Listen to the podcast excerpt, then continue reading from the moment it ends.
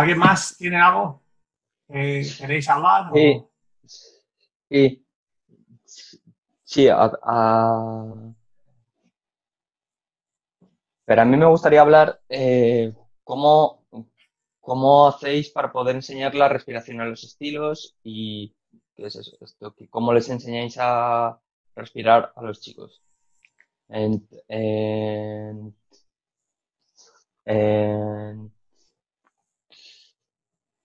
Entonces, a lo mejor esto lo habéis hablado en algún Zoom, pero ah. eh, es que a mí me ha cogido exámenes y ah.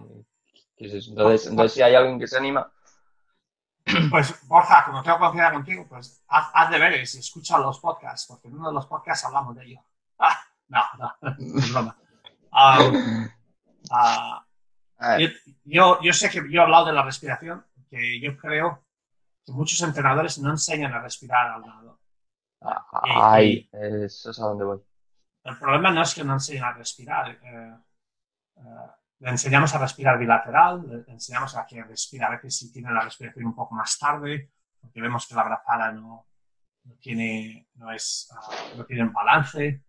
Pero yo creo que lo importante de enseñar a respirar es, hay, hay, dos, hay, hay dos partes de la respiración.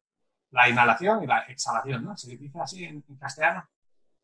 Sí, sí, sí. No, pues la inhalación no la tienes que enseñar es lo que, lo que tienes que enseñar es la exhalación, cómo, eh, cómo, cómo uh, expulsas el, dióxido de carbono ¿eh? y, creas un vacío en el cual automáticamente el, aire entra. Porque normalmente, lo que, como no les enseñamos, no, les enseñamos a, sacar el aire con presión. Y a mantener el aire hasta el último momento pues el nadador, hay, dos cosas, ¿no? Por ejemplo, si hablamos de la braza y de la mariposa. Normalmente cuando una persona hace la braza de braza y pone la cabeza dentro del agua, lo primero que hace es soltar burbujas. Eso eh, nos pasa naturalmente. Entonces, cuando yo suelto burbujas, ¿qué es lo que me pasa? Que el centro de gravedad se me hunde. Me baja un poco. Y, y, en la braza de la mariposa lo último que quiero es que el centro de gravedad se me mueva de ese sitio donde está. Siempre tiene que ser constante. Entonces, lo que tienes que hacer es enseñar al nadador que cuando mete la cabeza, tanto en braza como en mariposa, no soltar nada, mantener el aire y esperar hasta el último momento. O sea, si yo tengo la cabeza aquí, si, si, yo tengo la cabeza aquí, en la brazada braza, y estoy estirado, el, mantengo el aire, mantengo el aire, mantengo el aire, y en el último momento, cuando voy a, mover la cabeza y la boca me va a salir, saco el aire con, la más presión que pueda. Y automáticamente creas un, efecto vacío y el aire te entra otra vez. al principio, cuando enseñas eso a los chavales pequeños, es difícil enseñarles, ¿no? Porque al principio, cuando les enseñas a respirar de esa manera, hay dos cosas o tres que les pasan, dos seguro. Una, que cuando haces esto, el agua te entra. Y muchos de ellos no se ahogan, ¡Ah! Y la otra es que a veces están un poco mareados. Pero si os fijáis, si yo, por ejemplo, hago una serie, um, vamos, no sé, 20 de 100 de, de libres, con 15 uh, segundos de descanso, ¿no? mantener cierto, cierto, cierta, a lo mejor 160 pulsaciones, 150 pulsaciones. Pues a la, décima, a la onceava, es muchos chavales que empieza, cuando llega a la pared, con la señal, la señal que tienes de que ves que no estás respirando bien, le tienes que mirar a los labios. Si tiene los labios púrpura, eso quiere decir que, no, le, está entrando oxígeno, que tiene demasiado dióxido de carbono en la sangre. Entonces, lo que tienes que hacer es enseñarle a respirar. Coger al chaval y decirle, párate un momento, déjales que sigan, hagan otra y acuérdate de mantener el, el, oxígeno hasta el último momento, lo puedes hacer en espalda y brazo también, en crawl, y cuando vayas a respirar, suelta el aire. Porque así, si tú tienes 6 litros para un nadador así competitivo, que tenga 6 litros de, de, aire de oxígeno que pueden venir de aire en, los pulmones, pues al final de la carrera o una serie así, a lo mejor solo le están entrando un litro y medio. ¿Eh? Si tú eres capaz de exhalar en el último momento, pues a lo mejor tienes cuatro litros. ¿Entiendes? Y el residuo de carbono es mucho menos ¿eh? que tienes en la sangre y acabas las carreras mucho mejor. No sé si me explico. Entonces, El, truco es enseñarle al nadador cómo exhalar. Y eso, bueno, yo hace muchos años que no, bueno, que no entraron nadadores menores de, bueno, es que no sé cuántos nadadores menores de, de 14 años he entrenado. Bueno, cuando he hecho clases particulares, una de las clases que les intento enseñar es, muchos me vienen, no, es que mi entrenador me dice que respire cada tres. Y ¿por qué? No, porque tengo que respirar cada tres para tener un balance en, mi brazada. Eso, es, estúpido. En mi opinión, ¿eh? No se lo puedo decir así a un chaval de 12 años o 13 años. ¿Por qué? Porque si yo te pido, te voy a dar ahora un papel y me vas a escribir, te voy a dar un dictado y me vas a escribir tres frases con la mano derecha y tres frases con la mano izquierda. ¿Lo puedes hacer? No. ¿Por qué? Pues porque eres más dominante de una mano que otra. Habrá alguien que tendrá ese talento. Pero si yo escribo así, mi primer instinto va a ser escribir así, con la otra mano. Entonces, cuando le enseñas a nadar bilateral cada 3, cada 5, cada 7, muchos chavales tienen un defecto que se van para un lado. ¿Sabes? Cuando respiran cada 2, cada 4, en el lado que sea más, más dominante, no tienen ese problema. Y a lo mejor tienen un arriba y abajo, pero tienen una brazada mucho, mucho mejor y, y, no tienen el problema de que se les da la mano para un lado. Pues es lo mismo con la respiración. Esa es mi opinión. Lo puedes hacer también en, el crawl y en la espalda. Ah, ¿Cómo enseñarlo? ¿Cómo enseñarlo? Yo se lo enseño a mis nadadores cuando son mayores, sobre todo a los bracistas y a los mariposistas. Pues les intento enseñar ah, que poco a poco vayan intentando hacer nadar y, mantener, mantener el oxígeno hasta el último momento. Pero no tengo ningún drill que les enseñe. Vale, vale. ¿Alguna pregunta eso? Eh, es tener que cambiarle o tener que cambiar el lado para el que respiran. De pronto no te respiren cada tres, pero de pronto tienes un del lado derecho y, y, lo pones a hacer algún drill y ves que con el lado izquierdo eh, se, se, ve mejor, desliza más incluso, pero bueno, eh, te ha tocado decirle, bueno, vamos a probar nadar respirando para el otro lado? Bueno, yo, yo por ejemplo, yo, yo en el entrenamiento a, todos los obligo a hacer series respirando cada 3, cada 5, cada 7, cada 2, cada 4, cada 8, en el lado dominante que ellos quieran. A mí es que me es igual que respiren en un lado no. en mi trabajo es el observar que si, si están respirando en, el lado, en el lado derecho y ves que que, tienen un problema con la brazada y ahora respiran en el lado eh, izquierdo y, y tienen una brazada mucho más balanceada, pues les digo que tienen que empezar a respirar en el, lado izquierdo y que subir del lado derecho. ¿Entiendes? Y, a, mí me ha funcionado mucho, ¿sabes? En vez de, porque yo me acuerdo hace 15 años, cuando yo estaba en Northwestern, unos 20 años, que empezó la, la gran cosa de la respiración bilateral. En esa época yo estaba enseñando a muchos niños ah, entre 10, 8, no, 8 años a 14 años. Y me di cuenta de que si ellos respiran en el lado dominante que tienen, nadaban mucho mejor que si intentaban respirar en los dos. Ahora, hay nadadores que sí que pueden respirar en los dos, pero no muchos de ellos pueden respirar en los dos que tengan un balance bueno. ¿eh? Sí, sí, pero la, la porque eh, no tanto que, que, lo puedes hacer como, como drills y que obviamente tienes un lado dominante y que te sientes como, pero hay algunos nadadores que uno observa que la posición de la cabeza ni siquiera es la abrazada. La posición de la cabeza la, la, la hacen mejor por el lado que no vamos a decir dominante o no, sino por el lado por el que no están nada para, para ver, para mejorar, para tomar tiempo, para medir. Pero ellos al final no se sienten cómodos porque han respirado y se lo estás cambiando. Yo no sé si, si, si eso al final se logra eh, yo lo hago como corrección, pero después les digo, mire, respira por donde te sientas más cómodo, porque ellos incluso sienten que respiran menos y respiran por el lado en el que yo veo que lo hacen correcto.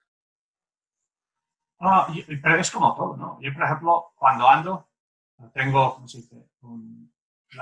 ando con la espalda curvada, ¿no? Toda la vida. Y si intento andar con la espalda así, con la escápula juntas, no sé cómo se diría pues, pues si pienso en ello, puedo andar. Pero claro, me es tan incómodo y puedo andar muy bien. Y en vez de medir 1,88 como mido, no, normalmente cuando ando parece que mida 1,50. Pero cuando me pongo recto, pues mido 1,88. Pero claro, yo mantener esa, postura así me es súper incómodo. Es lo que les pasa a los chavales en el agua. ¿Por qué? Pues que tienen un lado que les, resulta mucho más fácil. Entonces, es, es cuestión de, de, poco a poco, de que si de verdad tienen una abrazada mucho mejor en el otro lado, aunque se sientan incómodos, es enseñarles a que a largo plazo van a tener una ganancia mejor, ¿no? No sé si me he explicado, porque se te ha cortado un poco. Sí, sí, te explicas perfecto. Lo que, la pregunta es si te ha tocado tener algún nadador así y lo ha hecho. Muchos, muchos. He tenido muchos nadadores y eh, muchos que han tenido éxito y otros, sí, yo he tenido que decir, no, no, no te preocupes, déjalo. ¿Por qué? Pues que se, comen tanto el poco, se ponen que al final el aspecto psicológico es más negativo que el corregir eh, lo que estás intentando corregir. La percepción de lo que uno hace dentro del agua con lo que de verdad hace es tan diferente que muchos de ellos, muchos de nuestros nadadores no notan lo que No saben verdaderamente lo que. Entonces, les parece tan extranjero, tan foreign, poner la mano aquí o respirar ahí, aunque tenga un estilo perfecto, que no lo quieren hacer. El otro problema es que, eh, para mí, yo siempre les digo, eh, si tú de verdad quieres nadar a alto nivel rápido, tienes que aprender a nadar lento. Entonces, muchas veces cuando estás cambiando cosas, tienes que, tienen que nadar lentos pero no saben, porque como están, siempre están compitiendo con los chavales en, las, otras calles, con sus compañeros, no quieren perder en el entrenamiento. No tienen la paciencia de, decir, mira, durante los próximos tres o cuatro meses, eh, Pepito me va a ganar y bueno, en la ducha me voy a tener que callar porque me va a ganar, pero me voy a coger la abrazada y en cinco meses yo lo voy a ganar. Yo creo que ese también es otro factor. Luego te vienen los padres que te dicen, ah, pero bueno, ¿por qué estás cambiando el estilo? Mi hijo se encuentra súper incómodo, se está quejando todo el día y ya tienes otro problema ahí.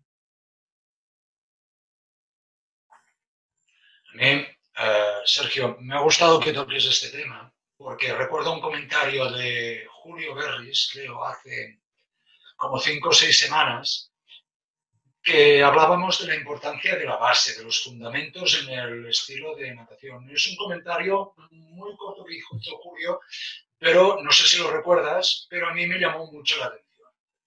Entonces, eh, le doy yo mucha importancia al hecho de darle una buena base, una buena técnica al crío desde muy pequeño.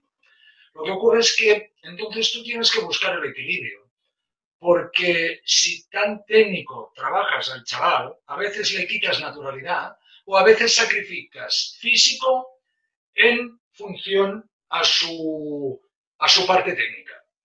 Por otra parte, también es en función de cómo, cómo tú enfoques el, trabajo. Yo trabajo con críos desde 3 años hasta 17. ¿vale? Entonces, críos mayores de 17, con ellos ya no trabajo. mayores de 19. Y siempre a nivel escolar. Nunca a nivel federado. Por lo tanto, es un perfil más bajo que vosotros. Pero eh, siempre acaban nadando técnicamente muy bien. Lo que ocurre es que no son los rápidos que podrían ser vuestros nadadores. Y aparte a mí, me surge una duda muy, muy importante.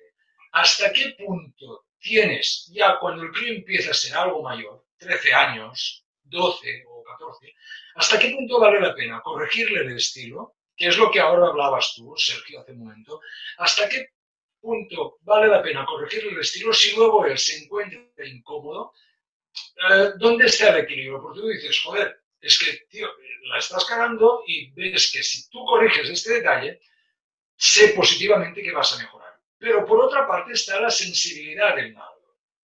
Por ejemplo, un, detalle muy, un ejemplo. Eh, en crawl o en espalda, eh, la técnica dice que los dedos tienen, pongo técnica cuando digo los libros, ¿eh? luego cada uno que haga lo que quiera.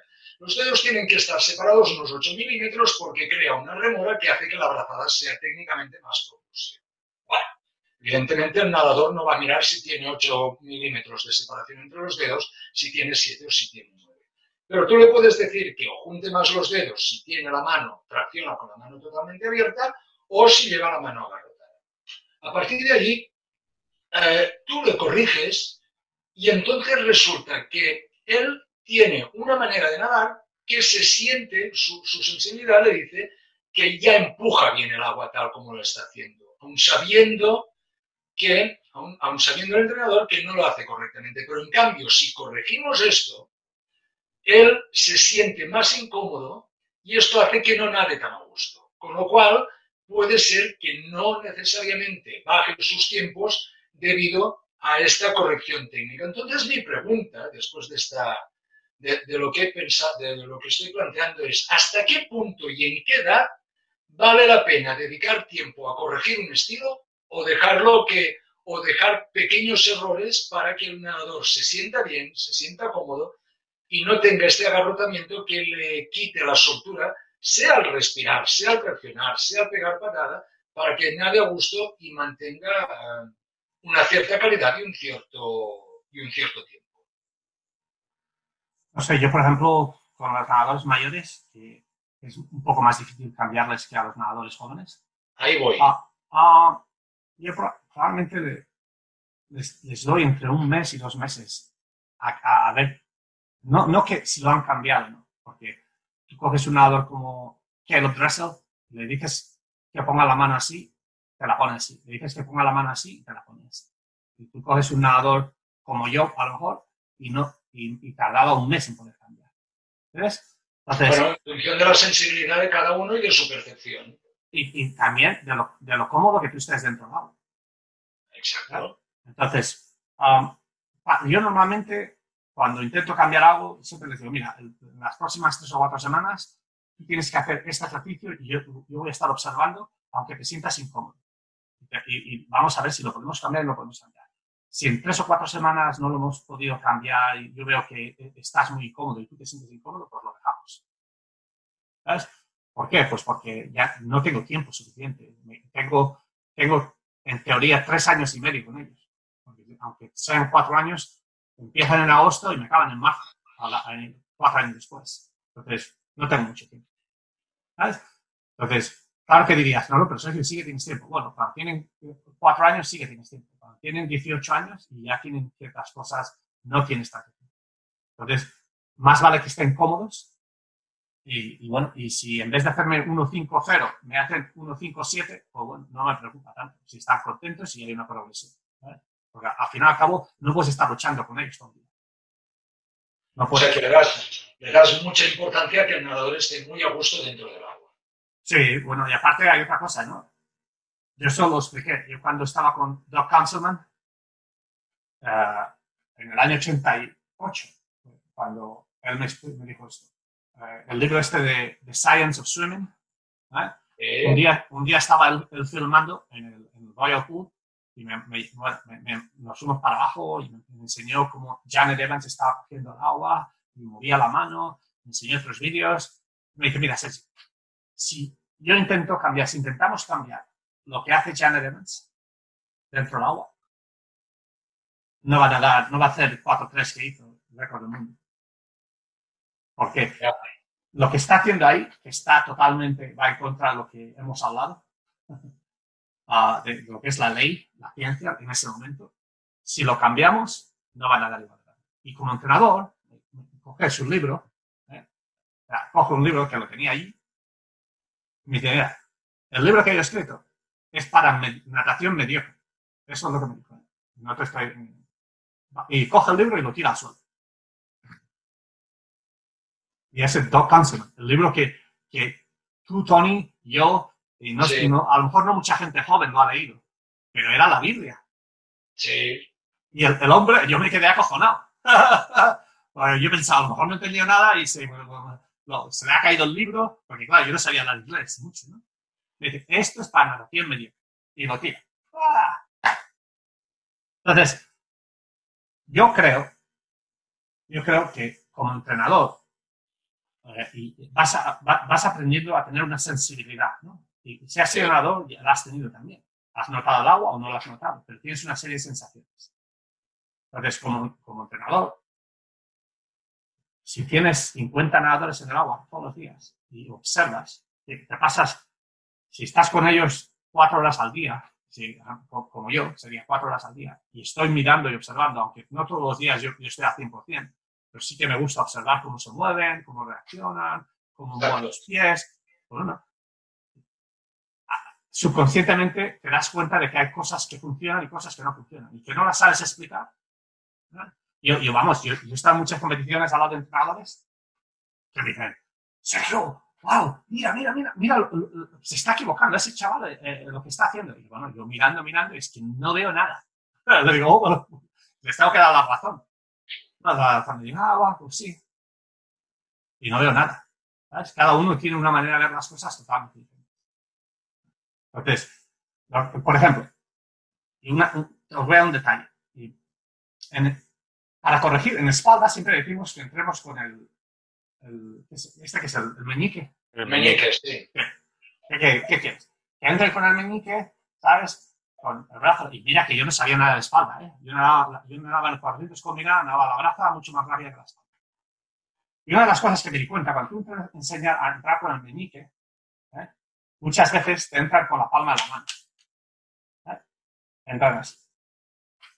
Una- un, truco que he aprendido con los chavales cuando hace 20 años, que si tú les dices, en vez de entrar con el meñique, entra con, con la palma de la mano, no con, la, no con esto, sino con esto. Intenta coger, entrar con la palma de la mano. Es imposible, no lo puedes hacer. Porque la mayoría de los nadadores no pueden. Y si te das cuenta y si lo miras, entran con el meñique en el, en el lugar perfecto. Pero es, es todo percepción. ¿Entiendes? Es percepción. Ellos se creen que están entrando con la palma así.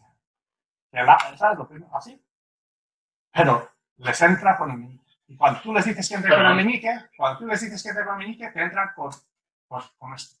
No sé si me he explicado bien. Sí, sí, pero ahí juegas tú con la sensibilidad del nadador o No, juegas tú. No, A ver, escucha. Porque, Tony, Tony, Tony, Tony. Yo te estoy hablando de nadadores sensibles. O sea, yo eso no se lo tengo que decir a, a Mark Rivers. Mark Rivers le decía, "Sí, mira, yo me quedé acojonado cuando lo entrené. Eh, le digo, mira, no, no, no- los trajes americanos están muy cercanos, no vamos a hacer, no vamos a hacer el cambio. Tienes un, un par de cosas en el libre, en el pro, que lo tenemos que cambiar, pero como no tenemos mucho tiempo, ah, yo sé que, y lo hablamos, pero ya, ya, ya lo entraremos en discusión más adelante cuando hagamos los trajes. Me no, no, Sergio, dime lo que es. Digo, no, no, hombre, no te quiero confundir. Claro, que digas, coño. Se lo dije, se mete al agua y lo cambia. Ah, ah. Tú se lo dices a otro y no, muchos, muchos de nosotros no lo entendemos. ¿Sabes? Entonces, este truco de esto así. Vamos, Mac Rivers o Pepito los Palotes o Sergio López entra con el meñique, perfecto. Y eso son cosas que aprendes con los años de observar y de jugártela, ¿sabes? Y, y, bueno, y tienes otros trucos, ¿no? Con la por ejemplo, cuando un chico respira, que te respira mirando para atrás, En vez de, de- de respirar así, ¿sabes? Mirando ah, perpendicularmente ahí, te mira mirando para atrás y la mano esta se le mueve para ahí, ¿sabes? Pues lo que hace, pues lo que haces es enseñarle al nadador que cuando respire, en vez de mirar perpendicularmente para allí, que, que mantenga la barbilla y la nariz perpendiculares, pero que los ojos se le muevan para arriba. No sé si me explico. Sí, pero le das una referencia y caminas tú a su lado para que que so- que- que- solo los ojos se le muevan. ¿Sabes?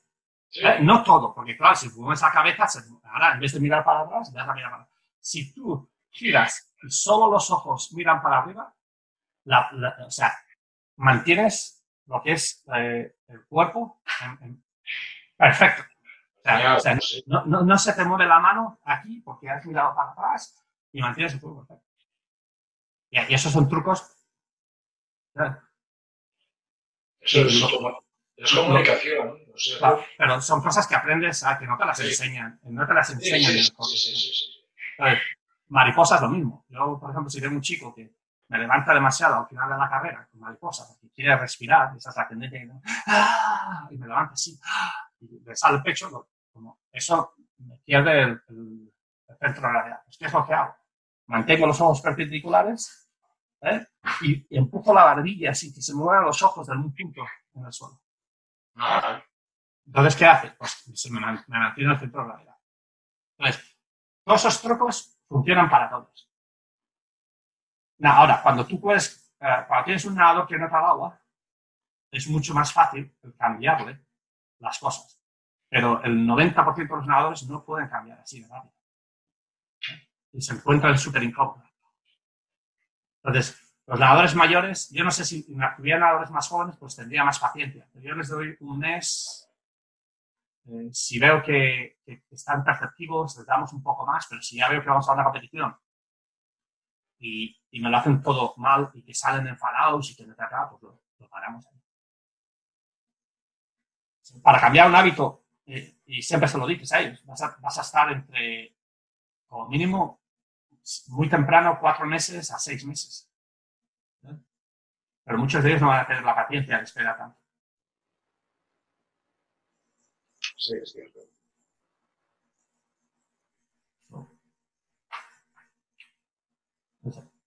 Tony, eh, eh, yo creo que quizás 12, 13 años es como para enseñar bien un estilo, ¿no? Yo trabajo con, niños pequeños, aunque ahorita los, los, más pequeñitos de 3 años en adelante, el trabajo que yo contraté para eso.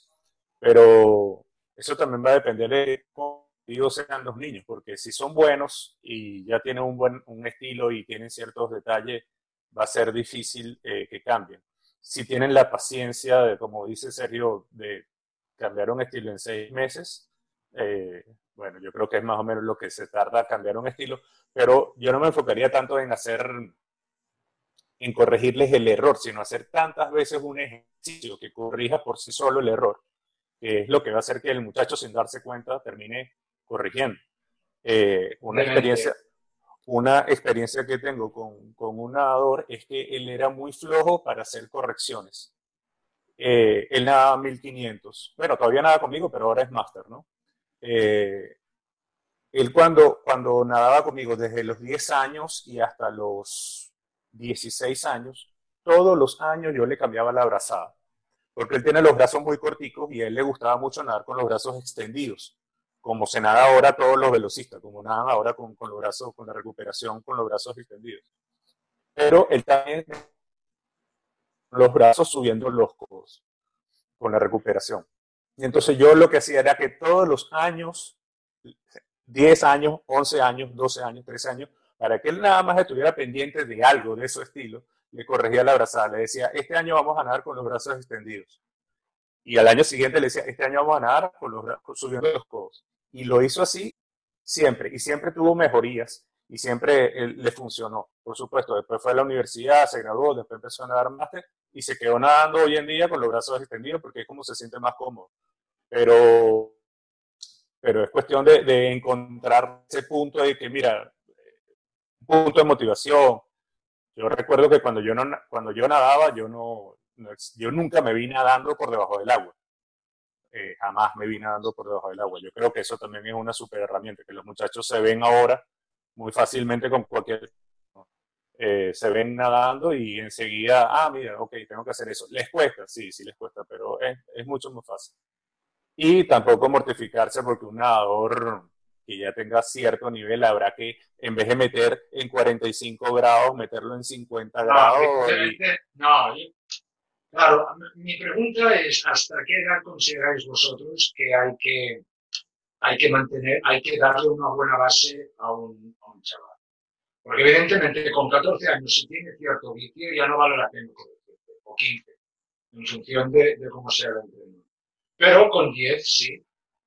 Sí, sí, sí. Yo, depende de la edad en la que comiencen a nadar, pero si vamos a nadar los 5 o 6 años y ya nada sus cuatro estilos a los 10, 11 años, yo creo que a esa edad debería ya saber nadar correctamente y de pronto allí empezar a, a poner velocidad. Creo que el error que cometemos eh, los profesores cuando somos entrenadores de niños chiquitos, no entrenadores, profesores, es precisamente ese que y Sergio acaba de decir algo muy importante. Los, los queremos hacer rápido desde el principio. Ellos nadar lento. Ellos tienen que aprender a nadar lento, perfecto, y después a partir de allí nadar rápido, porque siempre cuando nades rápido vas a echar a perder el estilo. Eso, vas a estar cansado, vas a echar a perder el estilo.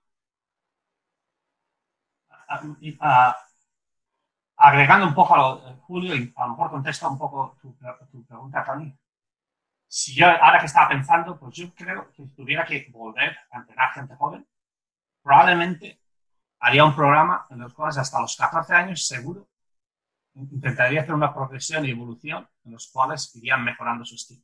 ¿Sabes? Bueno, es lo que hago yo y, y entonces yo lo que hago es sacrificar físico. Porque mis chavales solo entrenan tres días por semana, 45 minutos, no tengo tiempo de nada más. Les doy una buena base pero entonces físicamente son flojos. Hay que buscar el equilibrio. Sí, pero también, ah, bueno, también depende. Depende, ¿no? Porque aquí en Estados Unidos tienes nadadores que entrenan tres veces por, semana, cuatro veces por semana, jóvenes, y como es un sistema competitivo que están siempre compitiendo en el colegio en esto, pues acaban nadando un poco más rápido de lo que tú te crees, de lo que yo creo, ¿no? Ah, pero, pero bueno, intentaría hasta los 14 años seguro si pudiera, entre 14 y 18 años, aún un poco, no tan exhaustivo, pero yo, por ejemplo, ya a partir de los 18 años o lo saben hacer o yo ya no haría mucho cambio de hacer cosas. No, a partir de 18 años los pierdo, ¿eh? ya. Eh, no, pero por ejemplo, yo a partir de los 18 años tengo 20 horas a la semana. Entonces, no, tengo, he tenido que aprender a enseñarles a cómo les puedo enseñar a corregir el estilo cuando están nadando rápido. Ese es, el truco. Claro. Y el problema. Entonces, tienes que estar muy pendiente y tener trucos de lo que pueden hacer, no pueden hacer con las manos o con los pies o con la cabeza o con los ojos y estar encima de ellos explicándoles, no técnicamente coge el agua así. Mírame decir, o sea, coge un punto en, en el suelo o en la corchera por allí y mantienes los ojos en ese punto, que naturalmente la mano le va a hacer esto y sobre todo cuando están cansados. Que es el truco, ¿no? Porque eh, cuando son pequeños, pues puedes pasarte 3, 4, 5, 6 años en una evolución y pueden hacer muchas horas ciertos movimientos ¿eh? y, y, coger una sensación. Pero cuando tienes solo 20 horas a la semana, con el gimnasio, no gimnasio y tal, tienes que nadar a alto nivel, tienes, yo creo que tienes que aprender a enseñarles a nadar rápido. Que bueno, luego eso también lo tendrías que hacer entre los 14 y 18 años. Y quizá, un poco, antes también. También, también, pero bueno, si tienes, si vas a tener nadadores a largo plazo, pues, ¿por qué no? ¿Sabes? Sea, yo, por ejemplo, uh, cuando estaba en Bulls, tenía chicos de 6 años hasta 18 años. Y tenía un entrenador de grupo de edades de. Y bueno, no hacíamos volúmenes grandes. ¿Sabes? Mi hija con 14 años hacía 3.000 yardas al día. 3.000 3.500 yardas al día y hacía 1,4 en tienes cada larga. ¿Sabes? Les enseñabas a nadar correctamente y hacías cosas en los años que estuvieron allí, porque llevaban desde los 6 años o 7 años en, ese equipo, y, bueno, y si venían, no, estaban obligados a ir todos los días, y había unas progresiones. Y, no solo mi hija, eh, que le el caso de mi hija, pero hay muchos, muchos nadadores igual. Entonces, es el sistema que puedes tener, ¿sabes? Y la prisa que puedes tener la base, la base la puedes crear a través del tiempo también. Yo, la ventaja que tengo es que prisa no tengo ninguna. Absolutamente ninguna. yo, yo, tengo prisa. Porque yo, por, ejemplo, tengo cuatro años y en cuatro años le tengo que sacar el mayor rendimiento posible al nadador universitario. Porque al cuarto año deja de nadar. La mayoría de ellos. Muchos de ellos tienen que buscar trabajo. Entonces, en cuatro años es un negocio si yo te estoy pagando 50 mil dólares para que vengas a estudiar, eh, me vas a tener que nadar rápido, porque si no, estoy perdiendo dinero. Entonces, me las tengo que ingeniar para que tengan resultados. No son dos realidades muy distintas. No. Pero bueno, tienes que ser creativo y tienes que confiar en la, intuición, en lo que notas. ¿Sabes? Desde, desde luego. Aquí, aquí en nuestros países, o por lo menos aquí en Venezuela, lo que ha pasado durante los últimos años es que si tú no tienes un nadador con 10 años, entre los 10 y los 13 años, que, pronto hagan marcas para ir a las distintas competencias, eh, bueno, se retiran. Entonces, bueno, es difícil. Tienes que también enseñarlos a nadar muy bien, pero también tienes que tratar de que los niños hagan las marcas que les están pidiendo. Y no es una fácil Estamos tratando de hacer un estudio hoy en día para ver cuáles marcas son las que debería tener cada categoría, pero bueno, no es fácil. Las marcas que están ahorita son súper exigentes y, y los niños, bueno, de pronto te pueden hacer una marca, pero te exigen hacer los cuatro estilos, la marca de los cuatro estilos. Y, hay niños a los 10 años que todavía no nadan bien ni pecho ni mariposa, entonces no pueden, no pueden participar en las competencias y bueno, se desmotivan.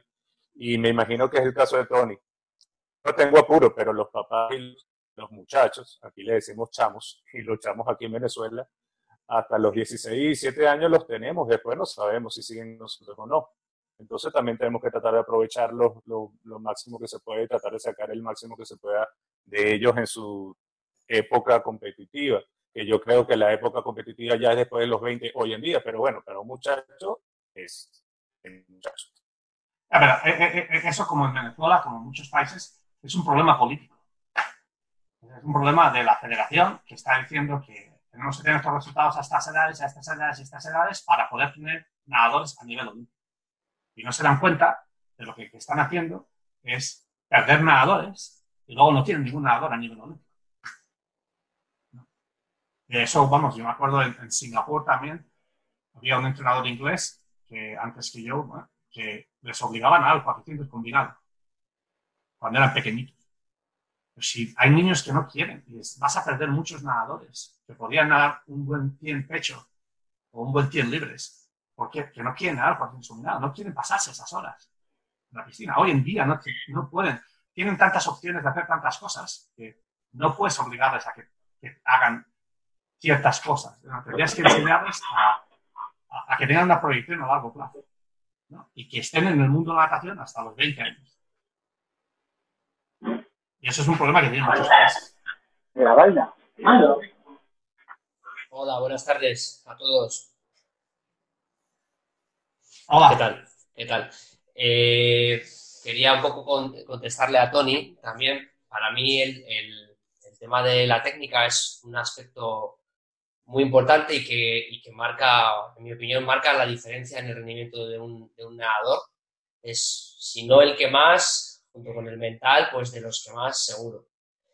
Eh, yo, para mí es importante, al igual que ha dicho Sergio, el trabajar la técnica, por decirlo de una manera general, hasta los 14 años, en el que el aspecto técnico es quizá el más importante de todos, hasta los 14 años, aquí en España sería hasta el final de la eh, etapa de la categoría Levin, pero sí que considero que, también, o sea, hay que tener, hay que darle mucha importancia hasta cuando mete el estirón el nadador, ¿no? Porque al final sí que eh, a los 10, 11, 12 años son etapas muy sensibles para, para um, aprender los movimientos bien, pero luego cuando pegan el estirón, pues igual donde te metían la mano antes aquí, pues con ese pedazo de estirón que pegan, pues igual luego se descoordinan mucho más, ta, ta, y al final a mí me parece muy importante el tema técnico hasta bastante tardío. Y además soy de la, opinión de los que eh, al final creo que siempre hay que trabajar la técnica, siempre, ¿no? Seguro que vosotros también opináis parecido en este tema. Eh, eso por un lado. Por otro lado, cuando, eh, en qué momento insistir más, incidir más, pues ahí entra también mucho el feeling, que es lo que estabais hablando. dicen que para aprender un nuevo hábito, pues son necesarios en torno a 66 días, ¿no? Pueden ser dos meses, o bueno, Sergio ha dicho antes un mes, dos.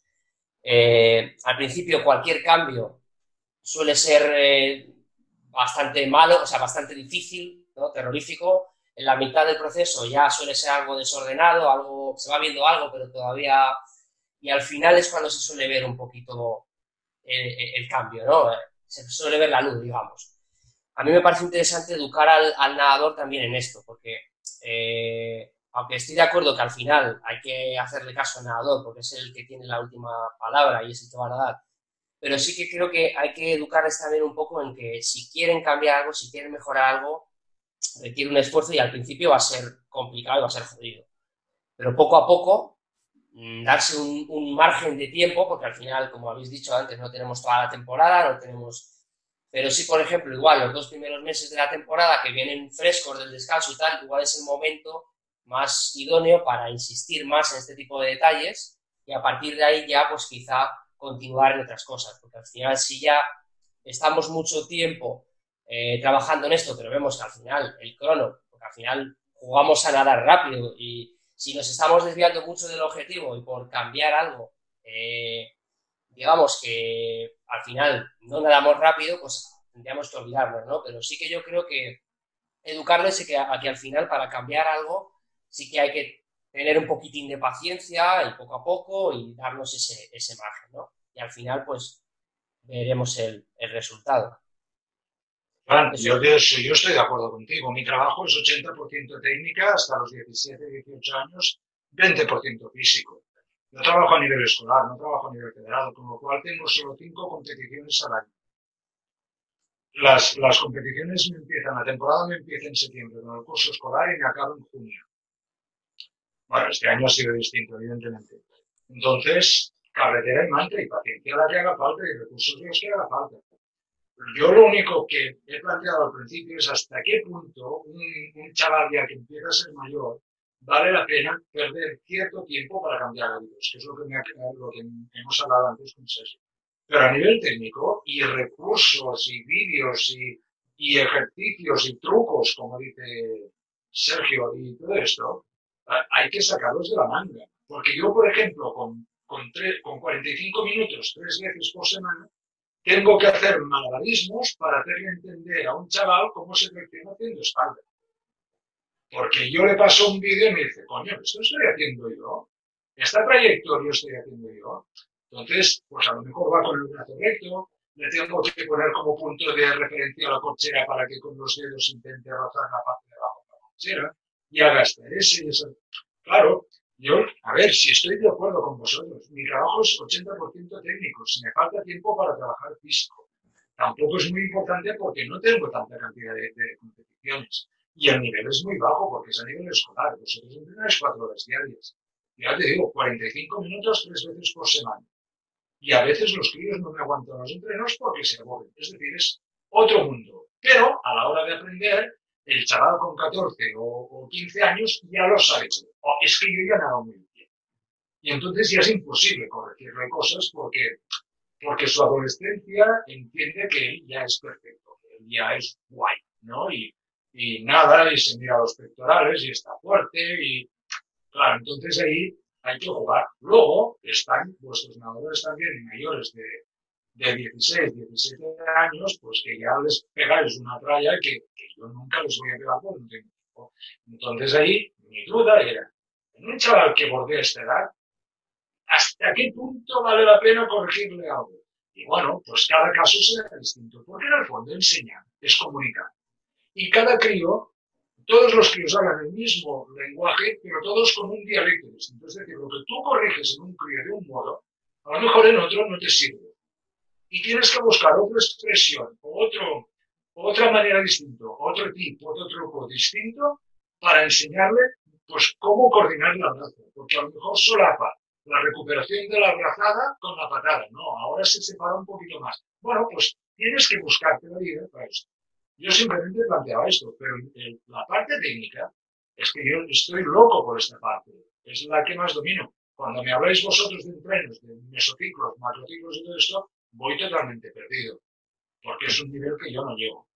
Entonces estoy muy de acuerdo, muchísimo, en, este eh, integrismo, por decirlo de un modo, técnico, porque yo voy a por él. Y a un chaval siempre le digo, si tú quieres nadar bien, primero, si tú quieres ser rápido, primero nada. Porque esto es como escribir. Tú puedes escribir y puedes expresar muchos sentimientos, pero si tú al escribir no se entiende tu letra, el que te la quiere leer, nada. Entonces, primero, nada bien. Y repetir, y repetir, y paciencia, y enseñarlo. Bueno, no pasa nada. Tengo tiempo. Yo tengo tiempo, es la ventaja que tengo. Vosotros quizás no tengáis tanto. Yo, carretera y manta. Allá voy. Eh, a, a, Joan? eh, eh, a, a mí hace, a, a mí hace cosa de cuatro años, ¿vale? Eh, bueno, eh, había, ¿qué es eso? Había empezado a dar unas clases, es un cole, ¿no? Entonces, a, ¿qué es, eso? Entonces, eran que, que, ah, ah, pero entonces era. Entonces era los lunes, miércoles y viernes una hora, ¿no? Y claro, entonces era un chiquito de unos ocho años. Bueno, el chico, eh, claro, claro, esto lo único que sabía hacer era braza. Pero una patada braza que claro, que es que el tío iba súper rápido. O sea, eh, eh, ¿qué es que es eso? Esto pues iba más rápido que a crawl, vamos, iba más rápido que a espalda, vamos, eso por supuesto. Y claro, entonces, eh, al principio, vamos, al principio esto, me acuerdo esto que sí que me desesperaba con, con, el chico porque pensaba, hombre, a ver, es ocho años, eh, ¿qué es eso? Está al menos, ¿qué es eso? Está al menos esto sí tendrá que saber nadar otro estilo. Eh, crawl, espalda, ¿vale?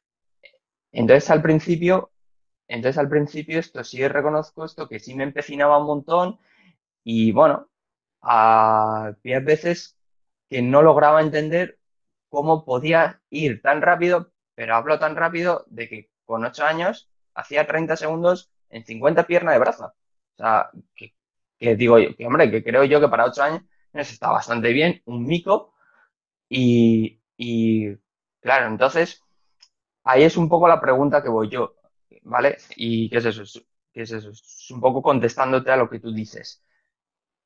Vamos, esto pues al, vamos, al final lo que hice, ¿qué es? Esto, al final lo que, al final lo que hice esto es hablar con mi jefe y bueno, al final lo que acordamos era eh, intenta enseñarle otros estilos, pero ¿qué es eso? Que si el chico solamente lo que sabe es ir a braza y se le da súper bien ese estilo y eso es que ves es, y, y que es que lo que ves, esto que la patada que tenía era súper potente para ocho años que tenía, ¿eh?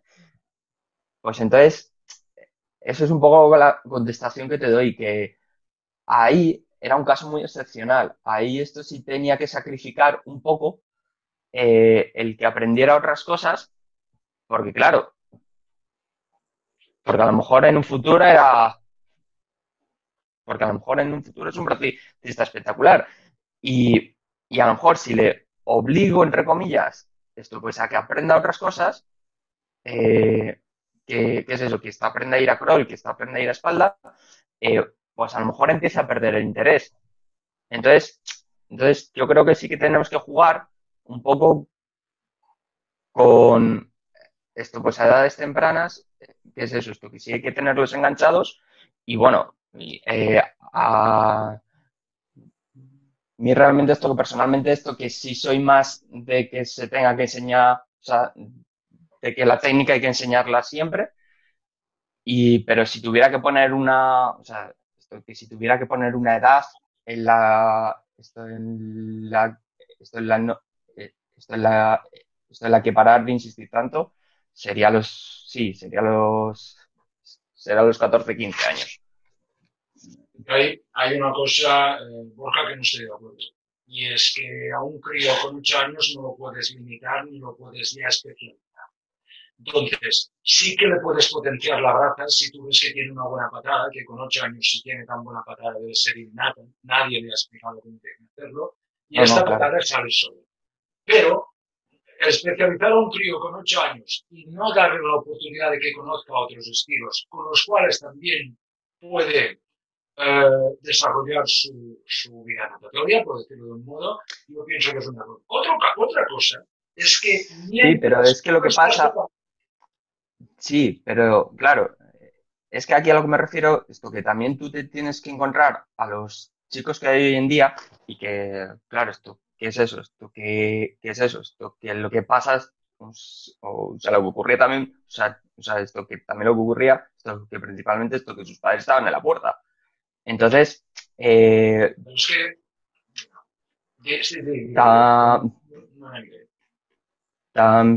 también no es especializar a los ocho años, pero es que los niños hoy en día, en cuanto les empiezas a apretar un poco, empiezan a quejarse. Entonces, tampoco podía... Eh, tampoco en concreto este caso. Pero, este es un chico que...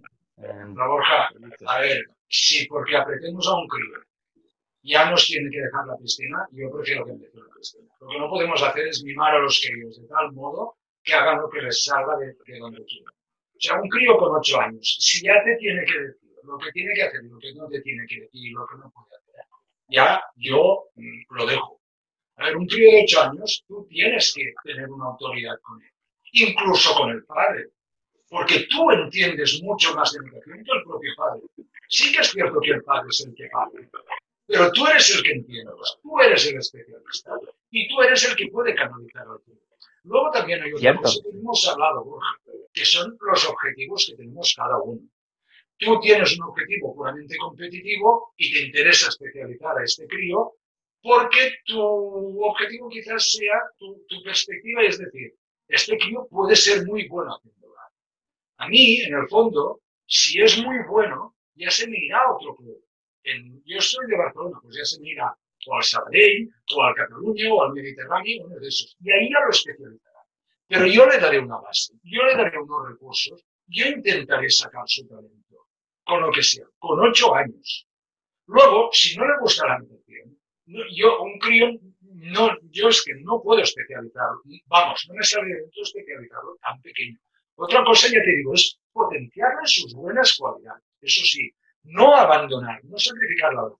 Pero joder, ya, decir, si, es que si él no disfruta aprendiendo mariposa, pobrecito, porque ya sabemos cómo somos que yo soy, lo mandamos a tomar, a tomar viento ya nuestra profesión no se llama yo. Pero tú al crío tienes que canalizarlo y al padre también. Porque no debemos olvidar que los que entendemos de natación somos nosotros y no los padres. Cierto es que el que pone la pasta es el padre. Y el que te dice que quiere que su hijo sea un gran campeón es el padre. Pero el que entiende eres tú. ¿Vale? Entonces, sí que, tal como dije un día, Aquí decimos que aquí paga, manda. Quien paga, manda. O el cliente siempre tiene razón. Mentira. Tú al cliente le puedes dar la razón, pero no la tiene. Porque el que tiene la razón eres tú. Porque el criterio lo pones tú. Y los objetivos los pones tú. Entonces, al crío, si tú, si tu planteamiento es darle una buena base, al crío hay que darle una buena base y tú convencerle al padre de que lo que está haciendo es natación y la natación no es solo pegar patadas de raza, o hacer crawl o hacer mariposas si el crío tiene facilidad, sino es hacer, darle unos buenos fundamentos y posteriormente especializarlo.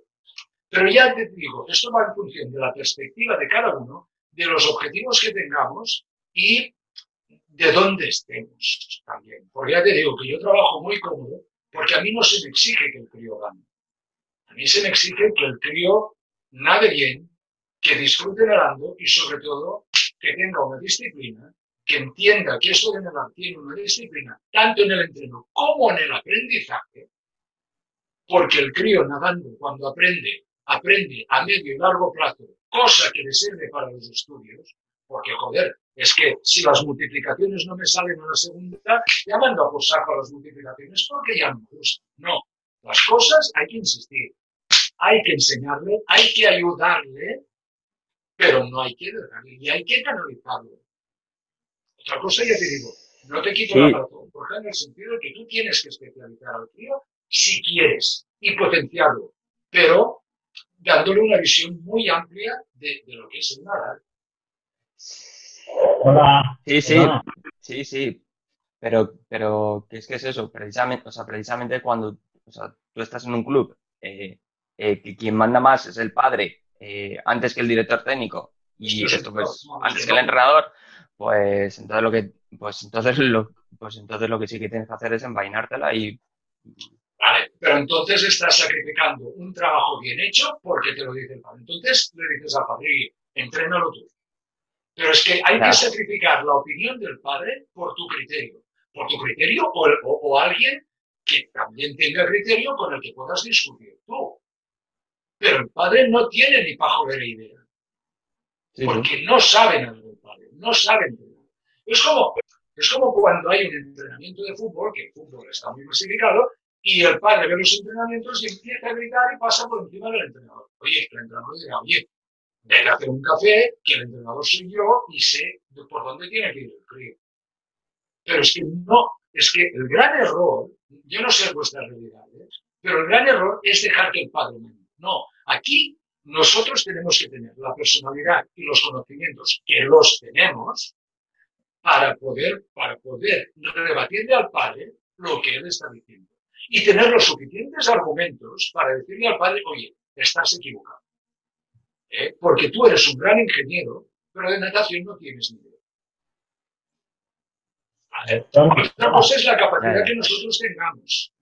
Pero, joder, si ya nos tienen que decir los padres lo que tenemos que hacer, porque su hijo tiene que ser un gran campeón, tiene una gran patada de braza, oye, no, no, yo quiero que me lo especialices en padre. Eh, eh, Juan, ¿querías decir algo? Sí, sí quería decir una cosilla. Eh, no, es que claro que no. eh, a tu pregunta, Tony, eh, intentar responder un poco.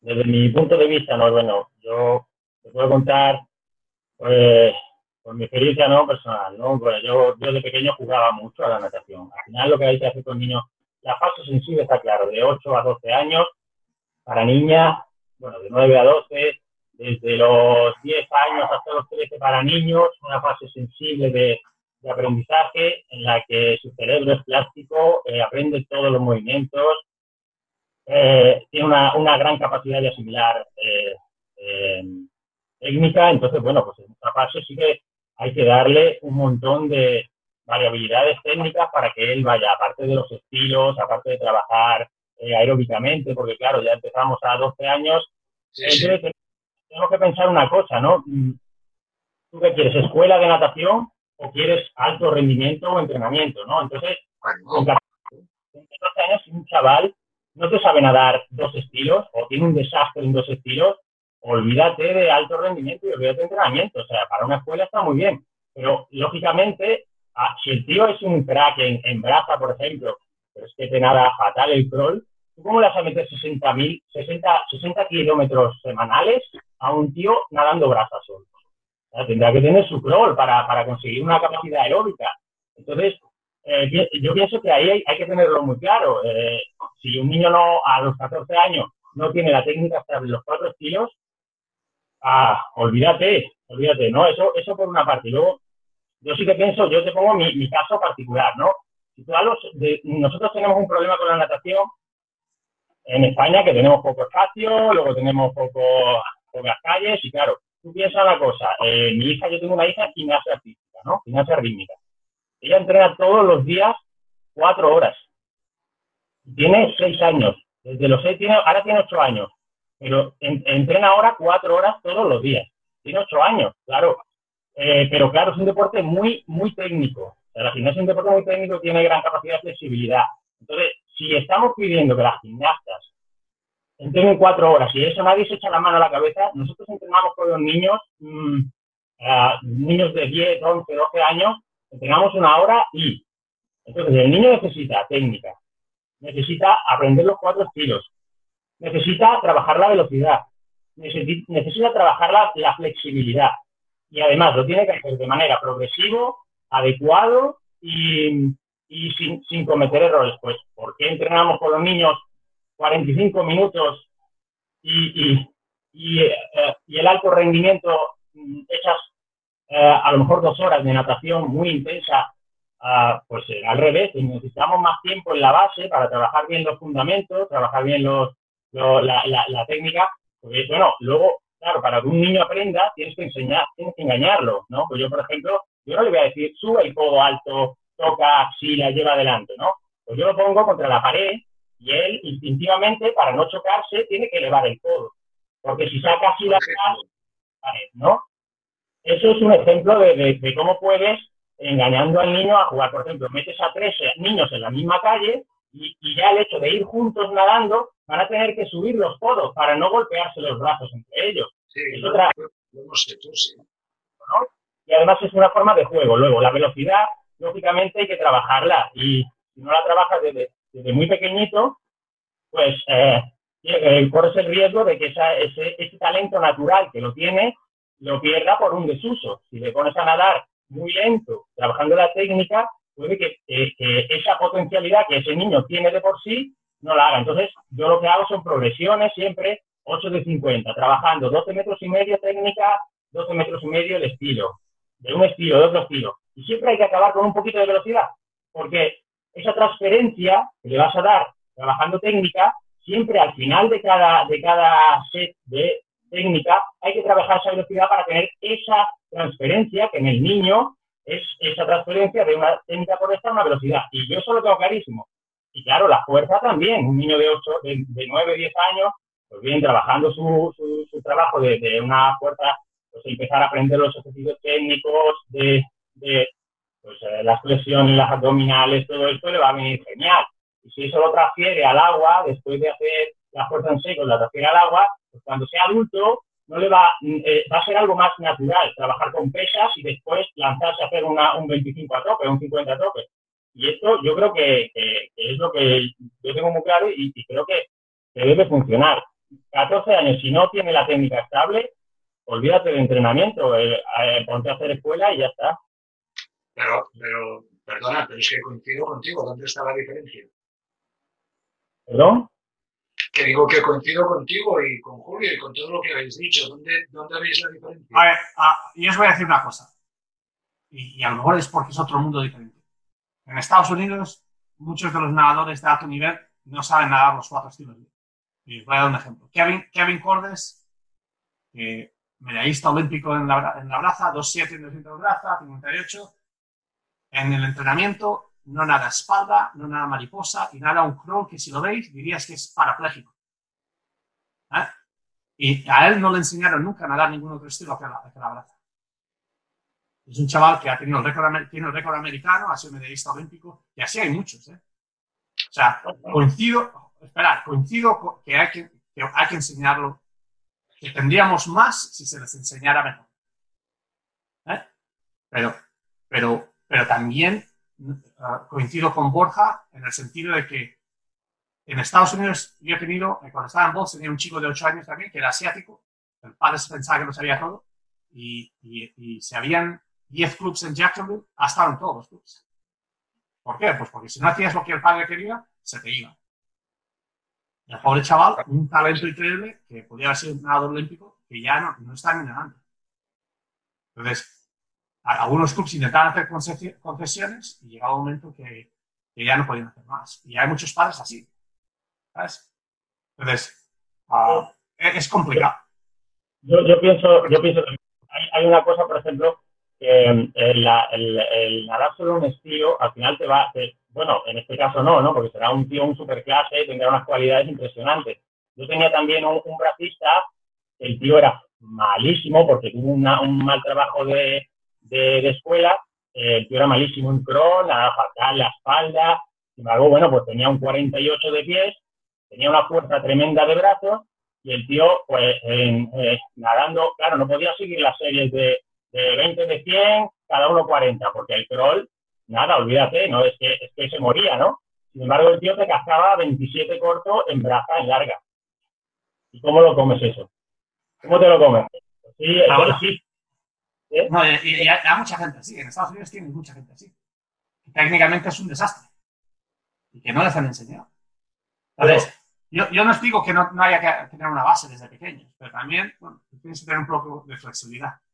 ¿Sabes? Sí, por eso, por eso he comentado yo que también depende mucho del objetivo que tenga cada, cada escuela, cada, destinar cada club, cada lo que sea. A mí me va bien trabajar en este sentido porque yo tengo poco tiempo y porque la idiosincrasia es esta. pero, pero, Tony, aquí, aquí va claramente también porque tú eres, eres tú, eh, por lo que has explicado, y, y, perdona si me equivoco, tu club no es de alto rendimiento, es una escuela. No, no, no, no, claro, claro. Entonces, ya digo que estoy, estoy en, un, en, un, plano más bajo que vosotros, que es, es otra, es otra idea, pero bueno, que es, es, diferente. Eh, sí, sí, sí, no, sí, evidentemente, y lo tengo muy claro que es diferente. Y a mí, por ejemplo, a mí, por ejemplo, yo tengo que educar a mis padres. Pero, yo tengo, si cuando estaba en Bulls tenía que generar, generaba 3 millones de dólares al año, porque si no generaba dinero, no teníamos equipo. ¿Entiendes? Porque el colegio no iba a pagar nada. Los, o sea, no, tenemos socios. Entonces, yo dependo del servicio que doy. Entonces, la atención al cliente, muchas veces me tengo que comer lo que yo creo. ¿Por qué? Porque Si, si, pierdo 100 dólares, pues, ¿qué pierdo? ¿80 mil dólares al año? Y el, trabajo. Entonces, tienes que andar con mucho cuidado. Ah, entonces, ah, hay, ah, es, es, complicado. Cada, cada club es un, es un mundo diferente. Eh, yo os voy a tener que dejar porque en 15 minutos tengo otra charla. ¿vale? Y con recruiting, con, reclutando que, y tal, llevo desde las siete y media de la mañana hasta ahora sentado delante de esta, de esta cosa, hablando con él. Um, o sea, yo os dejo. Um, no sé si hay alguien que tenga alguna otra cosa uh, antes de acabar, un minuto o algo, o que quiera decir algo. Yo agradecer a Juan José, Julio, Alfonso, Borja y estos que hemos discutido. Hola. Gracias por vuestra colaboración. Ah. Hola, así eh, rápido. ¿Sí, me escuchas? Sí, sí, Ah, ok. Eh, un poco, para cerrar un poco lo que la charla de hoy, yo creo eh, dos cosas. Uno, para cambiar un... ¿Qué tanto le, te conviene invertir el tiempo en, en cambiar un estilo? ¿A qué edad? va a ir en función, como en un negocio, ¿qué tanto ganancia vas a tener de acuerdo a la inversión? Si es para un deportista de alto nivel y la ganancia va a ser en tiempo suficiente para que merezca la pena entrar a un campeonato del mundo en los Juegos Olímpicos, sí que te reditúa hacer el, el cambio. Si no es así y te va a redituar en tres centésimas porque lleve los dedos más cerrados que más abiertos, creo que no tendrías que perder el tiempo en, en buscar corregir ese, ese error, si no te va a dar mucho. Eh, mientras más joven, creo que tiene más posibilidades de, de arreglar los, errores, pero si bien es cierto, en muchos lugares, eh, también jóvenes eh, se les piden resultados. Y entonces tienes que aprender a balancear el cómo puede hacer que alguien joven que tiene defectos que debió haber sido enseñado muy bien a nadar, cómo los puedo cubrir pero que a la vez pueda conseguir el resultado, como entrar a una selección nacional. Entonces, creo que eh, qué tanto tú vas a conseguir a partir de la inversión que hagas en tiempo de, de modificar la técnica, va a estar la, la solución. Eh, en lo personal, eh, me ha pasado que ha habido deportistas que no, siento que no van a conseguir mucho si hago una modificación muy grande la técnica, aunque sé que la necesitan, pero se necesita invertir mucho tiempo y son deportistas que no son muy sensibles, que no entienden muy bien y les cuesta mucho trabajo el corregir. Eh, sin embargo, me ha pasado con, con deportistas, un chico de, de pentatlón moderno de, que empezó con 28 años a querer corregir el crawl y que yo sabía que si no lo corregía, no iba a mejorar. Entonces, eh, ya no iba a mejorar esa marca y necesitaba mejorar esa marca. Entonces hablé con él y le planteé que necesitábamos cerca de cuatro o seis meses, que es lo que eh, pensaba que podíamos invertir de tiempo porque había que parar, romper el estilo que tenía para crear un nuevo estilo en el crawl. Eh, al final lo entendió, lo aceptó, eh, asumimos las consecuencias de tener bajo rendimiento durante esos seis meses, pero al final sí que tenía una capacidad muy buena de poder aprender y reaprender. Entonces, modificó, mejoró su, su marca y sí le valió para, para estar mejor, ¿no? Para ir a Juegos Olímpicos, ganar un campeonato este, panamericano. Ahí valía la pena la, la inversión, porque de otra forma ya no iba a mejorar, no iba a llegar más allá. Eh, pero creo que hay que mucho balancear eso y, y, jugar con qué tanto, como dice Sergio, es tanto la experiencia del entrenador que tanto sabes que cuando tú ves al, al chico ahí, te das cuenta si puedes hacer algo para modificar el estilo que sea fácil y no requiera mucho tiempo. Jesús. Llega alguien que parece que está muy mal del, del estilo y eh, te das cuenta que con pocas correcciones que tú le puedas hacer, eh, se puede corregir, ¿no? Yo creo que un poco está en función de eso que tanto inviertes.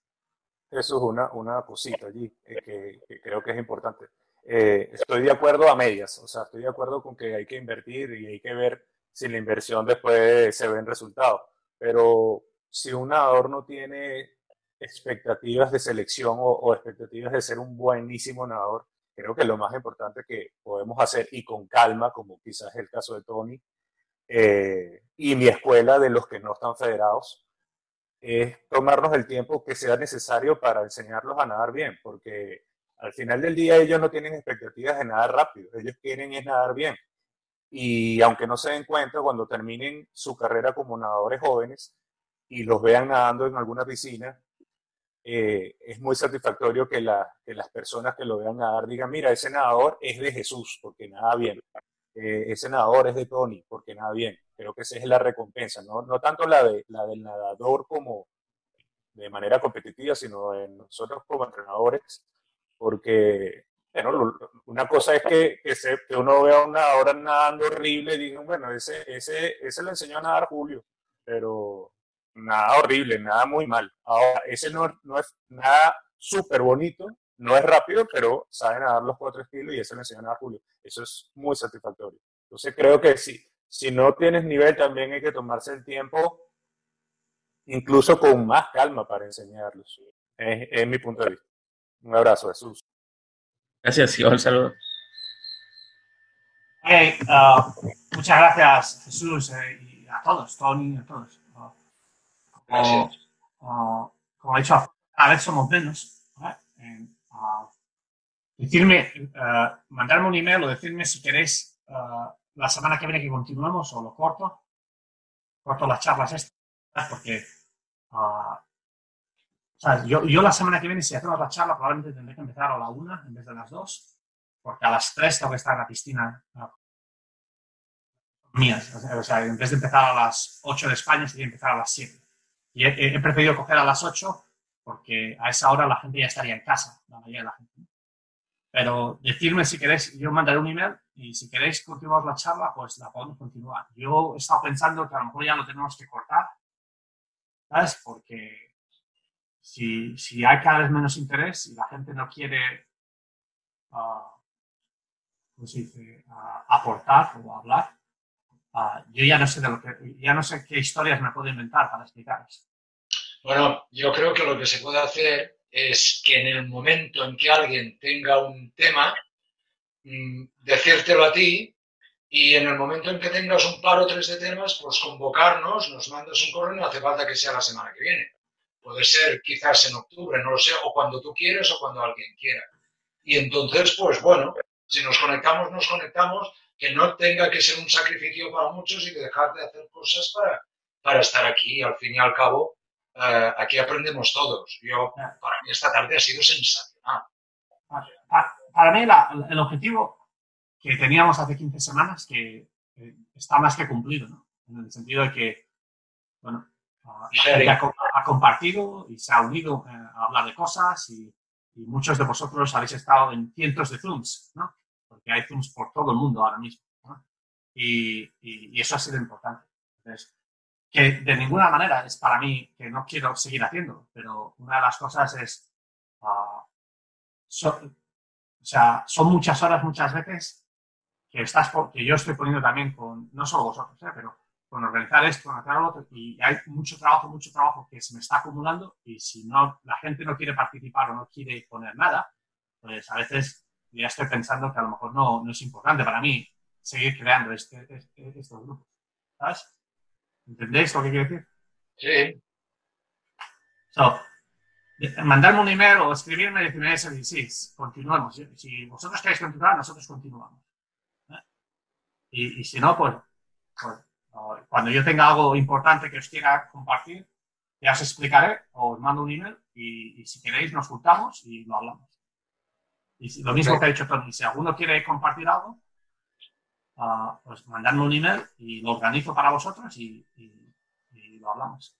¿Vale? Vale. Venga, muchas gracias. En el primer, en el primer Zoom, el lema era compartir, sharing.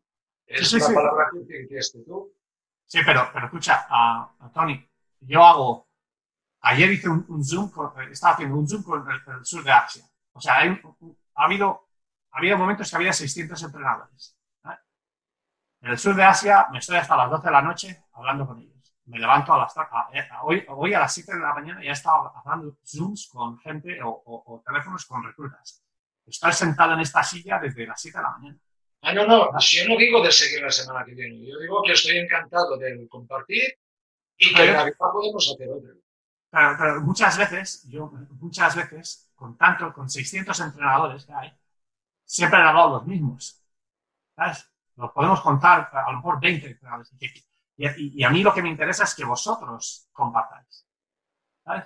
Que la gente se abra y diga, eh, a ver, yo hago esto de esta manera y no tengo miedo de explicarlo. ¿Entendéis? Sí, sí.